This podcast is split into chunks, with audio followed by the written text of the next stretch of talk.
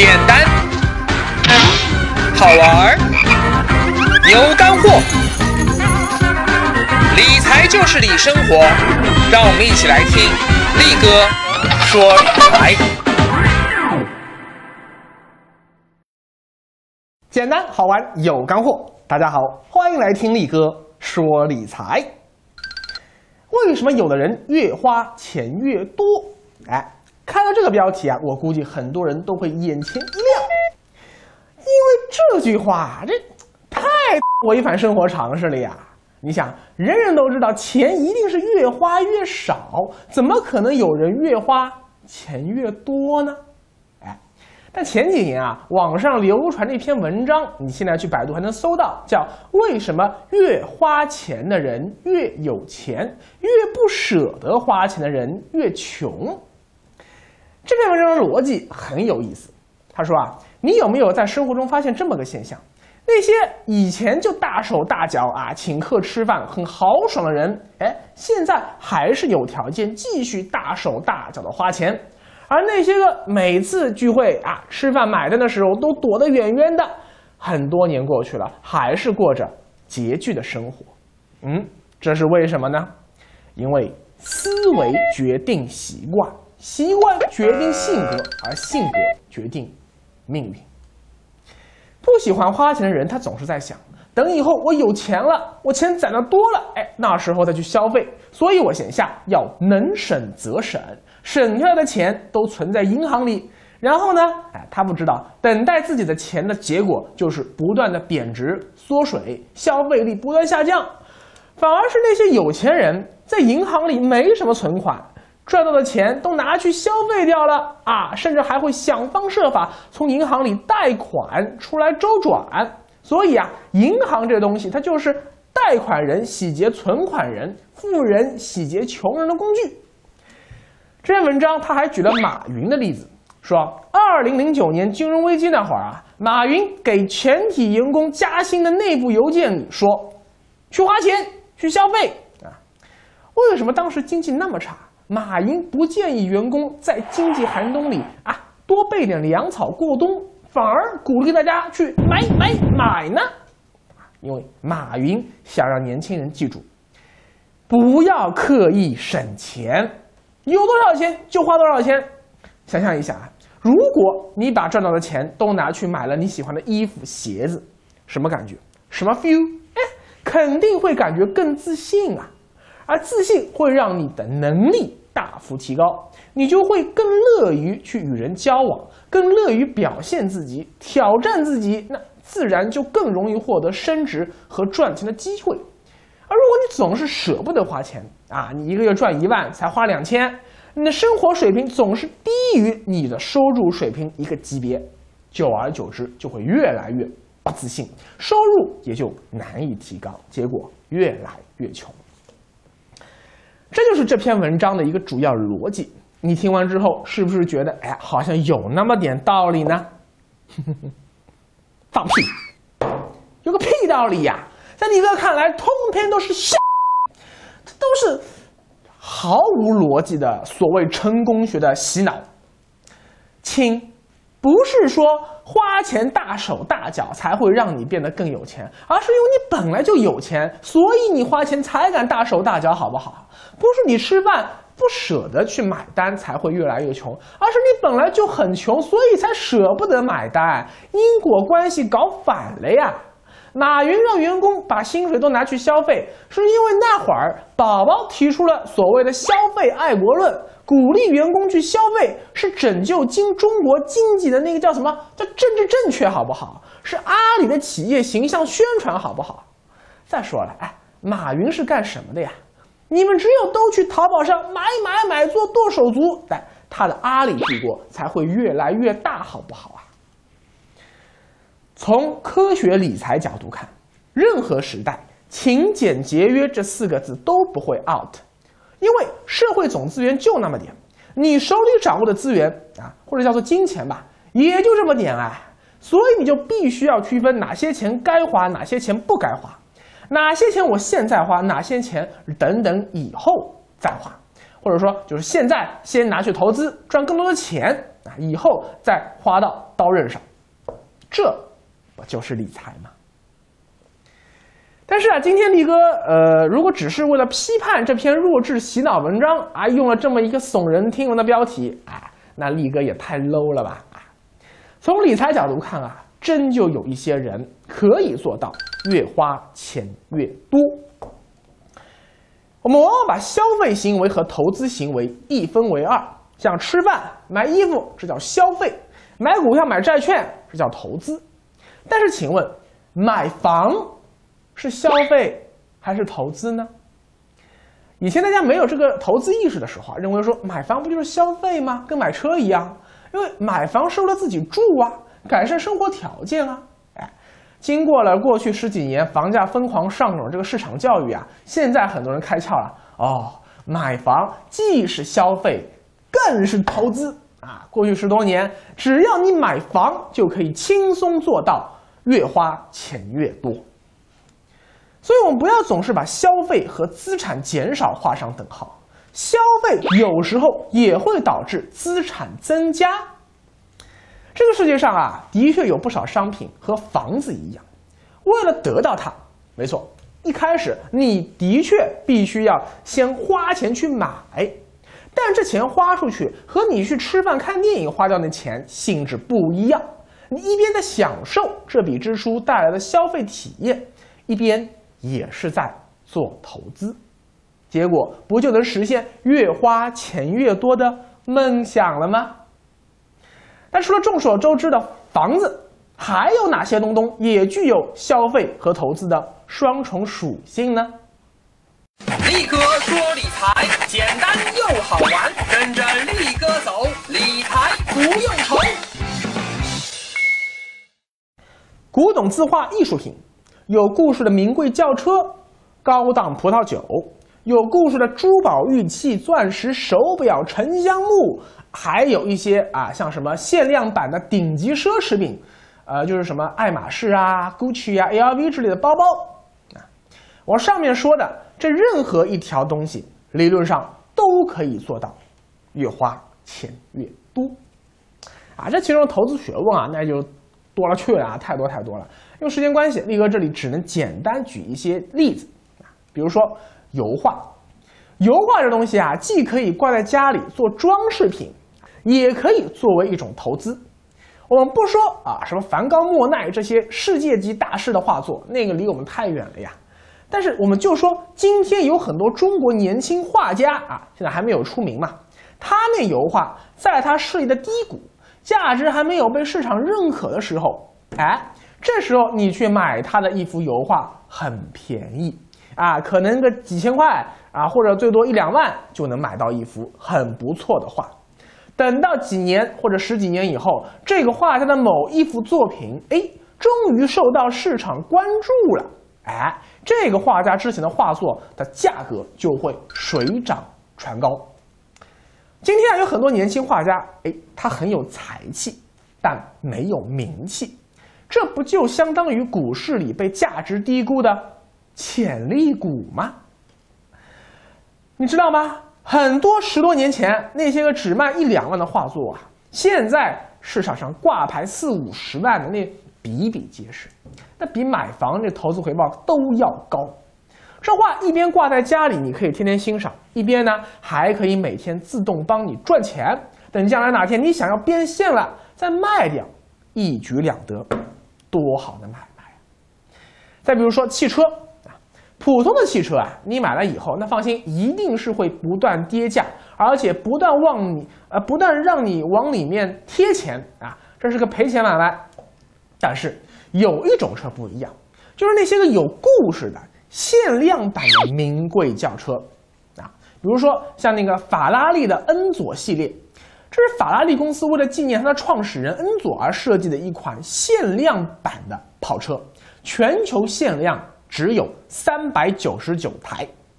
这样的车既名贵又极度稀缺，而且还带有强烈的纪念意义。那你想，对于全球各地像那个王思聪同学那样的富二代来说，在他们圈子里，这种车那就是神作啊！哎，你记得吗？电影《老炮儿》里啊。吴亦凡开的那辆车就是 N 左，所以补个漆十万都不够啊！这冯小刚都吓傻了呀，说这车得补这么贵呀？哎，真就这么贵。这样的神作，价格自然是会不断水涨船高啊！还有什么像呃像保时捷啊啊像 Lamborghini 啊 Aston Martin 这些，都是有这种收藏级的超级跑车。再比如说古董车，哎，那也很值钱。比如说当年国家领导人啊，像什么毛主席、周总理阅兵时坐过的红旗牌轿车，你买这种车，那就是买一个时代的第一见证人，具有极高的历史价值。在汽车收藏市场上，它就会持续受到追捧。历史越悠久，央妈发的货币越多，这样的车价格就会涨得越吓人。再比如说葡萄酒啊，力哥也很喜欢。国内差不多大概是在呃两千年前后开始兴起葡萄酒收藏热，而且也不知道为啥，这全世界牛逼的葡萄酒产地那么多，哎，我们中国土豪唯独对法国的五大酒庄的葡萄酒特别买账，尤其是那个拉菲啊，简直就被吹吹成那个酒神了呀！我觉得，价格也是在国内一路飙升啊。因为葡萄酒的市场需求特别大啊，今年爱喝葡萄酒的人也是越来越多，而顶级葡萄酒往往都是限量的啊，喝一瓶少一瓶。比如说众所周知的那个一九八二年产的拉菲，那就是酒中极品。因为八二年这个年份很特殊，这一年啊，法国波尔多地区那葡萄啊，因为这个天气太太奇葩了，比较特别，很早熟，你知道吧？还没有采摘的时候，那味道就已经很浓郁了。当时就有专家说啊，这样的葡萄寿命很短，很难酿成好酒。但天晓得呀，这一年就这个拉菲酒庄的葡萄特别争气，不但没有出现这个问题，而且酿出来这个酒的口感还特别棒。现在啊，这市场上至少得卖个十几万人民币一瓶，那可能还不止呢。在电影里啊，我们经常会看到说，哎。开一瓶八二年的拉菲啊，那是待遇就待客的这个最高级别这个礼遇。但是，这说实话呀，这最近这几年，这号称给中国人喝掉这个八二年的拉菲啊，已经是当年拉菲真实产量的好几十倍了啊。所以你喝的，放心，基本上都是假的。另外啊，还有像什么呃高尔夫俱乐部、什么游艇俱乐部，还有什么顶级社交俱乐部那些个会所的会籍，那价格也是一路水涨船高。因为混入这些个富豪圈子，就意味着你有了更多赚大钱的机会，这些机会的价值自然也会越来越高。现在你看，像什么呃像泰山会像这些东西，他们基本上已经不收新会员了。你出再多的钱，你也拿不到会籍，进不了这种顶级圈子。你想，柳传志、史玉柱，还有冯仑、郭广昌啊、李彦宏这些个已经在市场上成名成万的大咖，是你随便一个土豪暴发户能轻易结交的吗？不要做梦啦！哎呀，听到这里啊，你可能听得有些绝望啊，你会问：力哥啊？这些能让我越花钱越多的东西，好像投资门槛都太高了呀，咱屌丝够不到哎。没错，这就是这个世界的残酷真相——马太效应。有钱人一旦财富达到了一定的量级，他的财富再往上增长就会很容易，而穷人想要一步迈入富人阶层，那却异常的艰辛。再说了呀，玩这些东西那不光是钱的问题啊，还需要你有足够多的专业知识和人脉关系，你得懂行啊。如果你就是个中了彩票的暴发户，啥都不懂，一通乱买，一样会被懂行的人合伙起来给坑了。最典型的呀，就是古玩字画领域了。中国的古董造假早就已经形成了成熟的一条龙产业链了呀。可以说啊，现在市面上你能买到的、你能淘到的，超过百分之九十，甚至百分之九十五所谓的古董，啊，什么元明清古董，那全是假的啊！这投资风险可比你投资股市大多了呀！啊，还。有像葡萄酒收藏，那也是一个极为专业的知识门类啊。从国家、产区、成色、年份、酿造工艺，再到背后这个国家、这个地方的历史文化内涵，你都得懂，否则很容易吃亏。而且这些系统性知识的获得啊，还不是说你光靠什么看一本书就能搞定的。你得多去葡萄酒庄园走走啊，多让行家指点指点，多喝点名贵好酒。你喝多了才能品出哪酒是好酒，哪酒是差酒。这会儿你才能成为真正的行家里手。你以为说啊，你看一本什么二十块钱的什么力哥说理财之葡萄酒收藏啊，葡萄酒入门指南啊，看一本书就能成为行家？请别做梦了。啊，也有人会很阿 Q 的说啊，说葡萄酒这不是说啊消费投资两相宜吗？就算我收藏葡萄酒没有升值，反而我亏了不少钱，但酒还在我手里呀，我可以自己喝啊。这从葡萄酒的投资属性回归到它的消费属性，我也不浪费啊。如果你是个不差钱的土豪，哎，这个没问题啊。王思聪同学去 KTV 一晚上花上两百五十万喝世界顶级葡萄酒，没问题啊，啥子谁了？但是你让一个月薪几千块钱的小白领，因为葡萄酒投资失败而把上万元一瓶的葡萄酒就自己喝肚子里去了，你觉得他喝得下去吗？他是在喝酒呢？他是在喝自己的血呢。永远不要忘了，那些有可能越花钱越多的商品，本质的属性是消费属性，它不是投资属性。而这点同样适用于房产啊，房子它本质上也是这个消费品，纯粹靠投资力量推动起来的房产泡沫，早晚一定会破灭。但是有真实居住需求支撑的高房价，比如北京、上海市中心的房子，永远不会崩盘。还有一点要记住啊，所有这些可能越花钱越多的东西，从本质上说啊，你绝对不应该只是为了赚钱而去买，必须是基于兴趣才去买。你得喜欢它，懂得欣赏它，享受它。你爱画才买画，爱车才买车，爱酒才买酒，爱手表才买手表，爱香奈儿才买香奈儿，爱 Transformer 才买 Transformer，啊，就那变形金刚啊，变形金刚随时变形装，啊啊，你还别说这个限量版的那个变形金刚模型，收藏那些东西也能赚不少钱。因为加入了你的情感因素，那这笔钱花下去的性质就不一样了。你不会因为说你投资失败而感到特别沮丧啊，就像你不会因为说你孩子大学毕业以后找不到工作，就说自己投资在孩子教育上的成百上千上万的钱都打了水漂了，为什么？因为你爱他呀，你不是为了他将来能带来超高投资回报才培养他读大学的。道理是一样的。今天这集啊，力哥说都是距离屌丝比较遥远的高端玩意儿啊。但有一样东西，对于许多白手起家的八零九零后年轻人来说，投资门槛极低，而且一定会越花钱越多，那就是投资你自己。力哥一直坚信啊，对年轻人来说，投资自己是最好的投资。你要把你的目光定睛在你未来能创造出来的增量财富上，而不是整天去捣鼓你口袋里现在仅存的那几万元存量财富。年轻时花费时间、精力、金钱所学到的知识、经验，这是任何人偷不走、抢不掉的。而且随着时间的推移呀，这些财富一定会越来越值钱。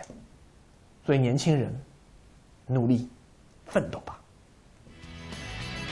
力哥说理财简单又好玩。您现在收看的是力哥说理财的视频节目。除了视频版，您还可以下载喜马拉雅 FM APP，随时随地收听力哥说理财的音频版。同时，欢迎扫描屏幕下方二维码，或者直接在微信公众号搜索界面搜索“力哥理财”，关注力哥理财官方微信，那里有更多的理财干货等着你。最后，买书买书买书啊！新鲜出炉的立哥说理财第一本同名图书现已上市，当当、京东、亚马逊均有销售，多谢捧场。立哥理财物语，年轻人投资自己才是最好的投资。思考，生活中还有哪些东西是有可能越花钱越多的呢？